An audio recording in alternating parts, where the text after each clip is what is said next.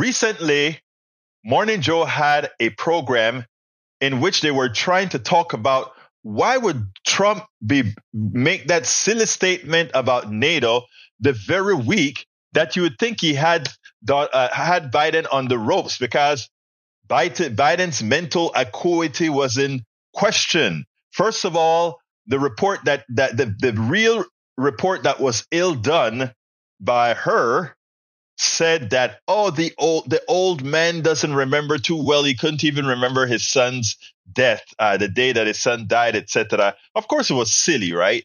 But he said it. And when biden goes out to refute it in a press conference he made a mistake and called egypt mexico. So that was left in the ethos for everybody to go ahead and complain about and talk about all these things that that that uh, Biden is uh, is mentally something wrong or whatever. But then, but then Trump comes out and make a silly statement. If NATO doesn't pay their bills, we'll we'll. Uh, I told uh, one of the big countries, if you don't pay your bills, uh, we won't defend you against uh, Russia. And it's like Russia, do whatever the hell you want to do with them. That was big news internationally, right? But that is what, as as uh, Joe Joe Scarborough would say, Morning Joe would say, that's what he wanted. And why did he want that? Let's listen to Joe this long narrative, and then we'll take it on the other side. This is one of the best from Joe. Check it out.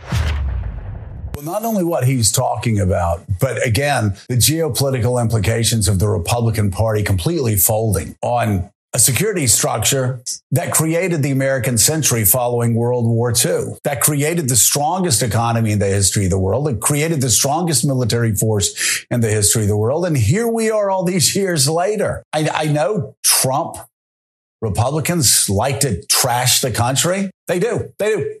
Extreme MAGA, they talk, fly their flags upside down, talk about how horrible things are, talk about they insult our men and women in uniform, and talk about how weak and woke the United States military is, despite the fact our military is stronger relative to the rest of the world than it has been since 1945. And yet the attacks keep coming. And they call Joe Biden a socialist. He's a Marxist. They're such idiots. He's a communist. Well, baby, if this is how communism like works for the stock market, there are a lot of billionaires. There are a lot of millionaires who are voting for Donald Trump, calling Joe Biden a socialist that are making millions of dollars every single day because the stock market is soaring. The economy is doing better than ever before. Our jobs numbers are better than they've ever been. They're better than anywhere else in the world. Our inflation numbers, more inflation numbers come out today. We're doing better, tamping down inflation post COVID than any major industrial power in the world. We are pounding we are pounding China's economy. I get so sick and tired. I said it on this air starting in 2007. People would come on whining about, oh, China's going to overtake us.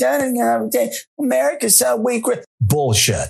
I'm so tired of people trashing America. I'm so tired of it. I've heard it my entire life. I heard it in the late 1980s. It was Japan that was going to take America over, that was going to turn America into Japan's granary. Because we were behind on computer chips. And then Intel said, hold my beer. And we crushed them. We crushed them economically. Japan, an ally, but Japan, who was going to turn America into its granary, according to a member of its parliament, they went into a lost decade. America's economy grew. It's continued to grow. We heard the same thing about China. Our economy is crushing China's economy right now. Did you know that? In California, which is supposed to be such a basket case, fourth largest GDP in the world. In the world. Russia, which we've got Republicans saying they want our military to be more like, they have collapsed. they they've been destroyed. This Ukraine war has set them back 20 years militarily. They've got a GDP now smaller than the size of Texas. And yet the whining continues. The hatred for America continues from the extreme MAGA Trumpers. Why? Why do they hate America? Why? Why do they fly their flags upside down? Biden is socialist? Oh, don't tell traders on Wall Street that. Don't tell industrial nations across the world who look at our numbers and say, how are they doing that? How is America? How does America continue to thrive even in the hardest of times? There are entire news networks that are dedicated to spreading the lie that America is weak, dedicated to spreading the lie that the United States military is not the strongest in the world. Those are lies. Militarily, we're more powerful than we've been since World War II. Economically, we're more powerful than all of our allies and enemies. Culturally, that soft power thing that makes such a difference, never been bigger, never been stronger in the world than we are right now. And yet one sick, diseased man who so desperately wants to get into the White House that he admits that he wants the economy to crash and he says, let's keep the southern border in chaos for another year. And says, you can blame me. Okay, Donald, I'm blaming you. I'm blaming you because we had a solution for the southern border. You said no. You said no. We want the fentanyl. Donald Trump says, keep the fentanyl flooding in. Keep the fentanyl flooding in for another year. Keep the illegal immigrants flooding in for another year. Keep the humanitarian crisis growing for another year and making the lives of people who live on the border hell, a living hell. Oh, and by the way, Donald Trump tells our border patrol, the men and women who put their lives on the line every day and really are fighting an unwinnable battle right now because they're not getting the resources they need from politicians in Washington, D.C. They beg Republicans to pass this bill. Republicans, what do they tell them? Drop dead because they want chaos on the southern border. They want fentanyl flooding in across the southern border. They want illegal immigrants flooding in across the southern border. They don't want the problem fixed. There's nothing patriotic about that. That's sick. I've got to say, I served in Congress long enough to be able to say this. This group of extreme House MAGA Republicans are the most unpatriotic I have seen in a long, long time. I say that as a small government conservative.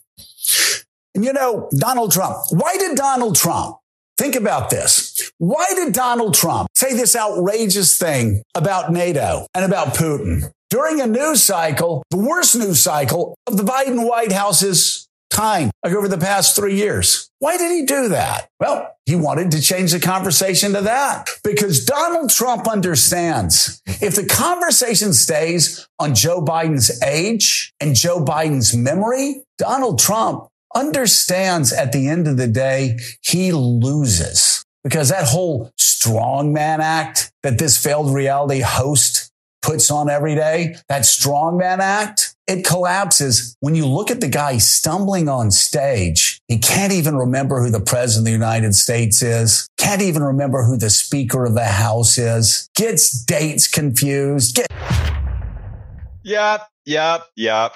I mean, that's Donald Trump for you. I mean, and again, that is a fear, right? That the scrutiny turns around. I don't think you, to be honest, I don't think we have to worry too much about the media ever scrutinizing Trump. The media only scrutinizes the uh, Democrats and progressives, uh, uh, unlike what they do with Republicans. But we'll see. Maybe they they'll wake up again. Maybe they will. Maybe they will not we spend a lot of time deconstructing the news, trying to trying to parse it into a form that everybody can understand. We try to find those little nitpicks where uh, it goes, it flies above the fray, etc. If you really like these videos that we do, I want to ask a big favor. Please go ahead. Number one, subscribe to our channel, and number two, please join if you can. Thank you so kindly for watching. Keep watching. Please remember to share. We must populate the entire internet with our progressive message, a message that we know is what most Americans say that they want. So help us, please join.